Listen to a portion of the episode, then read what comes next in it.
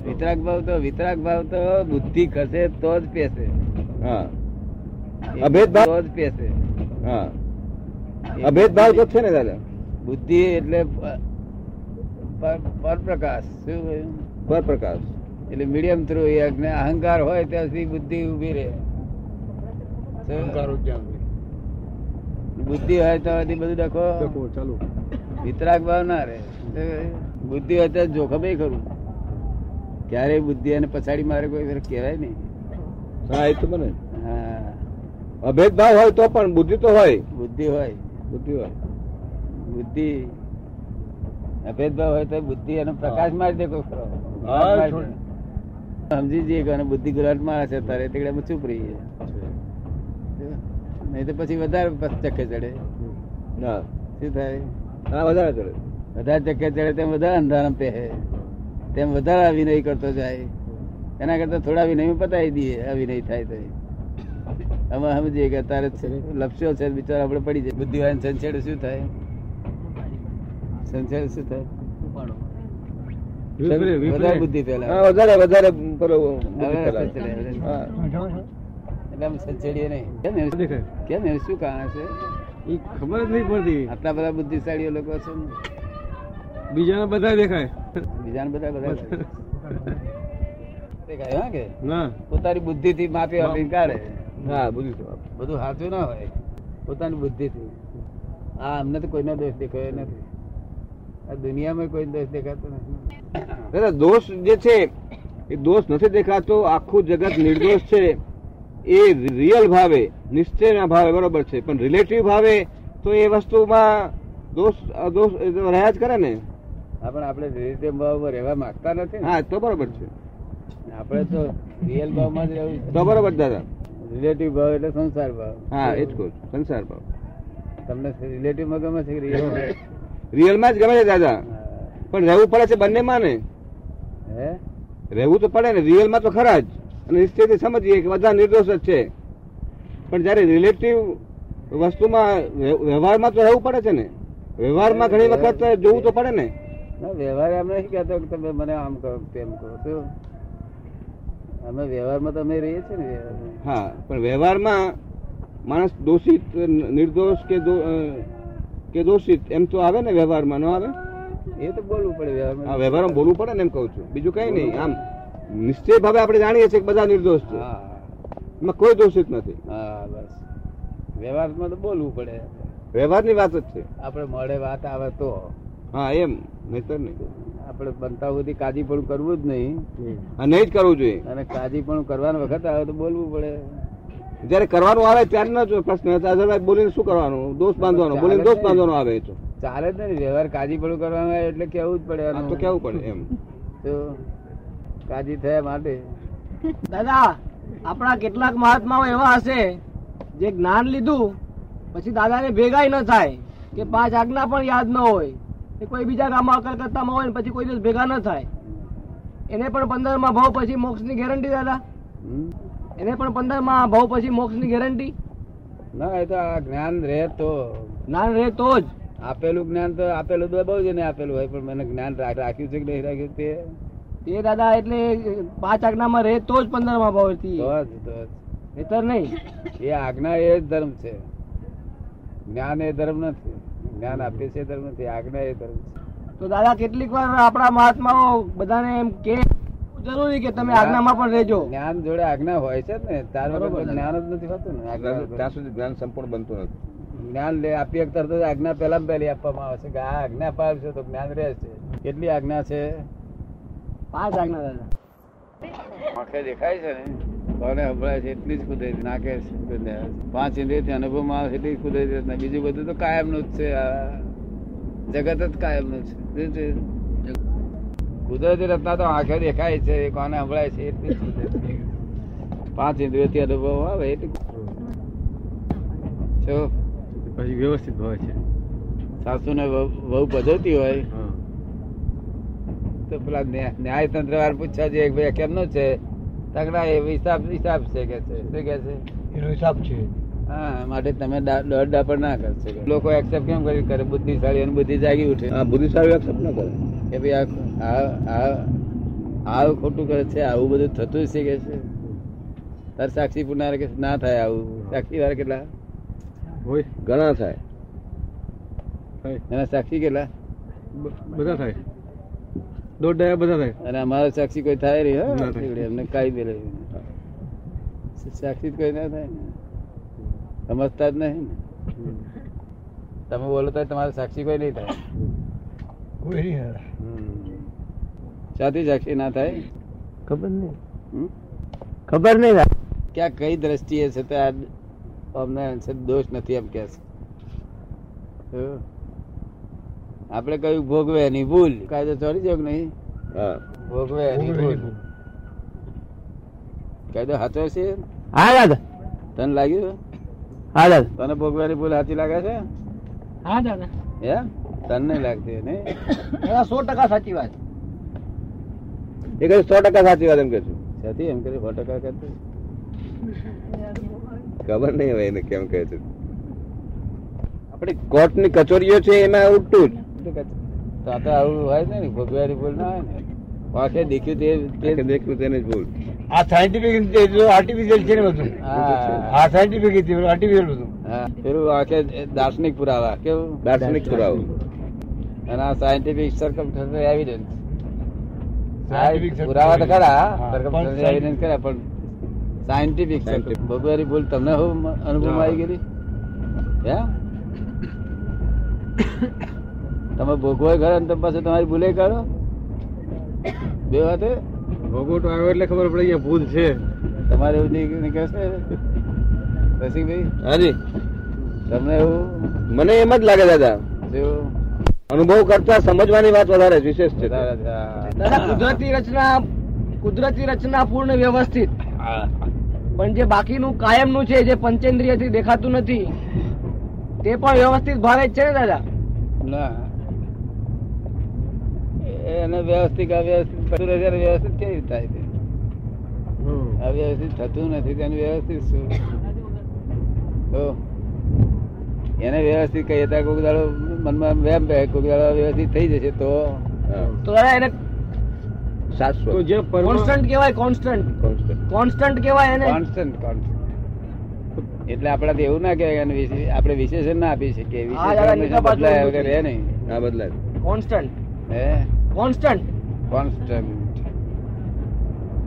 તો વ્યવસ્થિત જે પરમાણુ છે તેટલામાં જ લાગે હે પરમાણુનો જથ્થો જેટલામાં છે એટલામાં શું કહ્યું પરમાણુનો જથ- જથ્થો જેટલા લોકમાં છે એટલામાં જ વ્યવસ્થિત લાગે પરમાણુ શું પરમાણુનો જથ્થો પરમાણુ તો પરમાણુ તો બધું આખું જગત પરમાણુ થી જ ભરેલું છે જેમ આકાશ થી ભરેલું છે એવું પરમાણુ થી ભરેલું છે શું?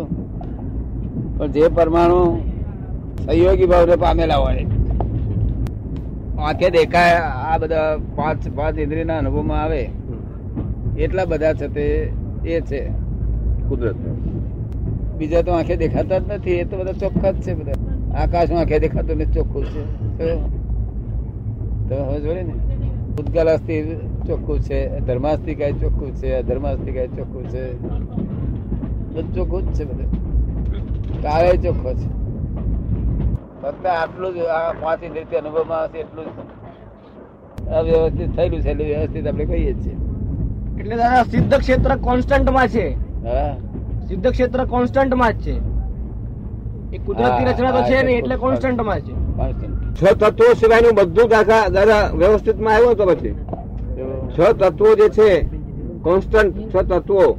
એ સિવાયનું જે કઈ છે એ વ્યવસ્થિતમાં છે એવો અર્થ થયો ના છ તત્વ બધું વ્યવસ્થિત નહીં કઈ લાગતું લાગતું રહે ને છ તત્વોને વ્યવસ્થિત ના લાગે પણ તે સિવાયની જે વાત છે હા પંચેન્દ્રિય અને જે સ્પર્શે છે છ તત્વો સિવાયની જે કોન્સ્ટન્ટ ના કોન્સ્ટન્ટ જે છ તત્વો છે એ સિવાયની જે બધું વાત વ્યવસ્થિત, વ્યવસ્થિત. એ વ્યવસ્થિત અને પેલી વ્યવસ્થિતમાં નહીં આવે છ તત્વોને વ્યવસ્થિત લાગુ પડતું નથી ના વ્યવસ્થિત લાગુ કોને પડે કે અવ્યવસ્થિત થતું હોય તેને જો બરોબર વિશેષ બદલાતું હોય જગત અને જગતના લોકો આ જગતને વ્યવસ્થિત ને અવ્યવસ્થિત બધું બોલે છે, ગમે તેવા વિશેષણ આપે છે હાજી આપણે એવું કહ્યું કહ્યું છે કે ભાઈ જો વિશેષણ છે તો સમજવું તો આ વ્યવસ્થિત જ છે શું કહ્યું વ્યવસ્થિત એવું કહેવા માંગે છે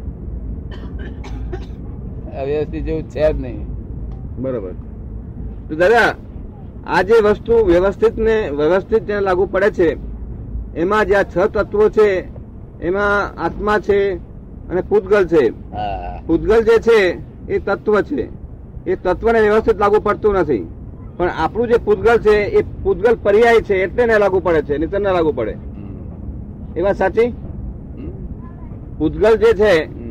એ પૂતગલ એક તત્વ છે એ શુદ્ધ તત્વ છે એ શુદ્ધ તત્વ છે એને વ્યવસ્થિત લાગુ પડતું નથી પણ પૂતગલના જે પર્યાય છે આપણા દેહ છે એ પૂતગલ પર્યાય છે એટલે એ પર્યાયને વ્યવસ્થિત લાગુ પડે છે પણ શુદ્ધ તત્વને લાગુ પડતું નથી જોયું છે ને પૂતગલ પર્યાય એટલે તો વસ્તુ જુદી જુદી છે પૂતગલ ને લાગુ થાય છે તો એ દાદા છ તત્વોને વ્યવસ્થિત લાગુ પડતું નથી માપે કહ્યું એટલે મેં આ સવાલ ઉભો કર્યો કે જે મૂળભૂત છ તત્વો છે એને વ્યવસ્થિત લાગુ પડતું નથી એને પૂતગલ કહેતા નથી પણ એને હા. પરમાણુ પરમાણુ કહે છે હા તો એ જે એમાં એક એક તત્વ છે એ પૂતગલ તત્વ છે ને ના ના પરમાણુ તત્વ. છે. પરમાણુ તત્વ છે જડ તત્વ પૂતગલ તો જે પુરાણ ગરણ થઈ પામ્યા ગયા હોય તેને પૂતગલ કહેવામાં આવે છે તે જ વ્યવસ્થિત ભાવે છે પૂતગલ આખું પરમાણુ વ્યવસ્થિત નથી એટલે પૂતગલ પરમાણુ વ્યવસ્થિત નથી અને છ તત્વોમાં જે પહેલું આત્મા છ તત્વમાં પરમાણુ છે આ તો પૂતગલ બોલે તે અમે ચલાવી લેવાય જો હા પણ છ તત્વોમાં પૂતગલ તત્વ એ ખરું ખરું ને એક એક ના, એ તત્વ પરમાણુ પરમાણુ જ કહેવાય છે એ તો ઓળખાવા માટે બોલે પૂતગલ પૂતગલ પૂતગલ તો પૂરણ ગરણ થયેલું હોય એટલા ભાગને કહેવાય છે જે જડ છે જડ જડ એ તત્વ છે ને હમ. એ જડ ને આપણે તત્વ કહીએ છીએ ને હમ. એ જડમાંથી આ એ પરમાણુ છે ને હા જડ જડ પરમાણુમાંથી પૂતગલ પૂતગલના પર્યાય ઉભા થાય તો આ શરીર બંધાય છે ને પૂતગલ ના પર્યાય નહીં પૂતગલ એ જ પરમાણુ જ આ આ બંધાય છે પરમાણુનો બંધાય છે બરાબર છે પણ મૂળ તત્વ તો જડ ને જડ ચિંતા નહીં ને મુવા પછી હું આ પછી રાખ એક જ એક પહેલેથી અવસર તૈયાર હોય. અવસર ટાઈમ આવે આવે ત્યારે. અવસર આવે ત્યારે જરૂર તૈયાર રાખે એમ કે છે. અવસર આવે ત્યારે રાખે એ અવસર આવે એટલે બધું તૈયાર રાખે ને અને ધર્મ ધર્મનો અવસર આવે ત્યારે પારણા રાખે તૈયાર બધું તૈયાર રાખે એટલે ચિંતા કરવા જેવું નથી એવું કહે છે નહીં? મરતા લાકડા મળશે અને ધર્મ તો પારણા મળશે પછી બધું કંઈક બધું મળશે તો ચાલ તમારે સાધુ મારે નવું તરસો મારે કે છે તારે તાપમાં શું કાઢી કર્યા છે કે છે મારે નીકળ્યા હોય તો કે છે તારે તાપમાં શું કાઢી કર્યા છો એ તો એમના હારા એમના હિત માટે બોલે તોય તાર છોડ લાગે એવું બોલે છે. તો કહો. અને બ્રહ્મચર્યનો દોષ ના તો લોકો ભાન જ નથી માણસનો બહુ દોષ હોય, જબરદસ્ત પછી જાનવરમાં ફેર શું રે જાનવર મનુષ્યમાં કઈ ફેર છે ને ઘણો ફેર હે ઘણો ફેર તો ખરો પાછળતા થઈ ગઈ ને પછી રહી શું છે? જાનવર મનુષ્યમાં ફેર નહીં સંસ્કૃતમાં કહેવત છે ને આહાર મૈથુન અને ભય આ ત્રણ પ્રાણીઓમાં અને માનવમાં કોમન છે ભાઈ નીકળ્યા ચોથું શું કહ્યું? ના ના આટલી જ વસ્તુ કોમન એમાંથી બીજી એના લોકો જ સિવાય મનુષ્ય બીજી એમ. કેમ? એમના એના સિવાયના બીજા ગુણો મનુષ્યના જુદા છે એમ કહેવા માંગે છે. હા એમ કે એ આહારે જુદો છે ભય જુદો પ્રકારનો છે મૈથુને જુદો પ્રકારનો છે નીકળ્યા ચોથું અને નિદ્રા એ જુદા પ્રકારની છે કેવી? આ નિરાંત ઊંઘે છે ગા- ગાંઠો લોકો એ તો ગા- ગાંઠ ઊંઘતા જ નહીં બચારા. શું? આ તો બેભાન છે ને આ તો લોકો શું? પેલા ભાન વાળા ખાધું ના હોય શું ઊંઘે ખાધું જ ના હોય શું ઊંઘે એ બચારા અને આ તો એ નિરાતે વેડવી વેડવી ખાઈને શાકભાજી ને જરા ભજીયા ભજીયા એના પ્રાણીઓ હું કે આ માનુષ્ય ના ઊંઘે. આખા ગામનો બોજો લઈને ફરતા હોય. બોજો લઈને ફરે. એ તો એમની હદ વટાઈ ગયેલા એટલે હવે આટલું ખાતા એમ નહીં કે એમ ચડી જતો બરાબર ને? હદ વટાઈ દીધી છે પ્રાણીઓને તો બિચારો કોઈ નાખ્યું નથી ને એ જે એમનું ધન છે એનું જ રાખ્યું છે. સાહજિક ઓવરવાઇઝ ધન. થઈ ગયા છે ને. સાહજિક ધન છે આ તો બધું ખોઈ નાખ્યું છે હવે કઈ કમાણી થઈ હોય એવું લાગે છે નહીં તમને લાગે છે ને પહેલા તો મનમાં એમ રહેતું હતું ને બધું ખોઈ ગયું ખોઈ ગયું આ બધી કમાણી થઈ એવું લાગે છે ને તમને કમાણી થઈ એવું લાગે છે કે છે? ચાલશે તો કશું અટકી પડવાનું તો ચાલે, ના હોય તો છે અમે તાર નિરાતે બેસીએ છીએ અમે કહીએ જોવા આવીએ કે શું વાત છે? ચાલ્યા જ કરે અમે ગોઠવણી કરી રાખેલી કે આ પ્રમાણે કરજો શું? કોની જોડે કોની જોડે ગોઠવણી કરેલી કે છે બાહુભાઈ કે છે કોની જોડે તમે ગોઠવણી કરેલી આવી આ ગવર્મેન્ટ મિલિટરી રાખે ગવર્મેન્ટ મિલિટરી મિલિટરી પેરા બેરા મૂકી દે એવું અમે બીજી જાતનું કરીએ સમજે ને? પછી અમારથી પાંચ ગણશે. ત્યારે પછી બે કઈ માં- વાર પાંચ ગણશે? મોદમ અમારા અમારે જેટલું ઓળખાણ હોય લાગવગ હોય એટલી લાગવગ લગાડીએ તો તમારી લાગવગ લાગે એટલે અમને કામ લાગી જાય ને બધાને હે એ લાગવગ બધાને કામ લાગી જાય એની જોડે જોડે શું કામમાં લાગી જાય તમારી લાગવગ હોય તો અમને બધાને કામ લાગી જાય ને એમ કે હા એ તો તમે ને અમે એક જ છીએ એવું માનીએ એટલે પછી અમે લાગ વગર લગાડીએ ને આ તો અમારા હિતના માટે જ કરીએ તમારા હિતના માટે નહીં તમે ને અમે એક જ છીએ એવું માનીએ એટલે અમારું જ હિત છે એવું અમે માનીને પછી અમે તમારા હિતના માટે કરીએ તો તો ઉપકારી અમારી બુદ્ધિ રહે કરે શું રહે બુદ્ધિ રે અરે એ જાણે મોટો ઉપકાર કરીને આવ્યો અરવિંદ ઉપર એવું રહે શું રહે એવું અમારું દ્રષ્ટિ દઈ કદાળ હા તે અમારી એ બુદ્ધિ અમને તો આ પોતાનું જ લાગે પછી રહ્યું શું? automatic આવી જાય. ઉપકાર કરવાનું રહ્યું જ ક્યાંથી ઓટોમેટિક આવી જાય એમ કહું છું. હા ઓટોમેટિક આવી જાય આપની Automatic. દ્રષ્ટિ ના હોય એ પ્રમાણે એટલે આ બધું રક્ષણ બક્ષણ મૂકી દઈએ અમે અમારી ચાવીઓ બાવીઓ ફેરવીને પછી સુઈ જઈએ એની રાતે તમારે ક્યાં ઊંઘવું છે ઊંઘવું હોય ત્યારે પાંચ ઘડી લોકો કહે છે, ઉધરસ કેમ મટાડતા નહીં મેં કીધું, ઉધરસ તો વળી થોડી ઘડી ઊંઘ આવતી તે પછી જગાડે છે વળી મટાડીને શું કામ છે તેનું? એની મેર થઈ ત્યારે એને આપણે કઈ કહેવા ગયા હતા થજે એવું હું તો કશું મટાડવા ગયેલો જ નહીં એ બધું આ બહુ થાય બહુ મહાત્મા માંડે તારે મટાડવા જવું હે. ને ડાક્ટરને કહી દઉં કશું થયું નથી આ બધા કહે છે પણ માનશો નહીં તમે શું કહે? અરે કશું થયું નહીં એમ થાય શું થવાઈ જવાનું હતું એ? ચોથો દીવો બંધ થઈ જશે ચોથો દીવો ચાલુ રહેશે બે માંથી એક એ સિવાય ત્રીજું શું થવાનું કોઈ કોઈ દીવો હાલે નહીં પવન આવે તો એ ગયો ગયો હજી નથી જ જવાનો એટલે પાછો ઉભો થશે શું કહ્યું અને જવા- જવાનો હશે તો ઉભો જ નહીં થવાનો શું કહ્યું માટે ભડકવાની બહુ જરૂર નથી આપણે દવા દારૂ બધું કરવું તો દીવ જતા રહે કે એમ તો કઈ લમણે લખેલું છે શું તમારે છે? પાક્યા વગર જાય નહીં આયુષ્કાળ પૂર્યા વગર જાય નહીં હમણાં લખેલું છે લમણે લખેલું ના છૂટે આ તો. છૂટતા હશે એમ નથી આપણે કઈ આમ કઈ છોડી દો છોડી દો સીધે છોડી દો એ તો હિસાબ પત્ર તારો છૂટે અને છૂટશે તારે કોઈને કહેવાય નહીં રે ખબર પડી ને મેં એક કોઈ કોઈ મહાત્મા થયું કે દાદા તમે ના હોય તો અમારું શું થાય મેં કીધું, આ બધું ઉડી જાય બધું તમારું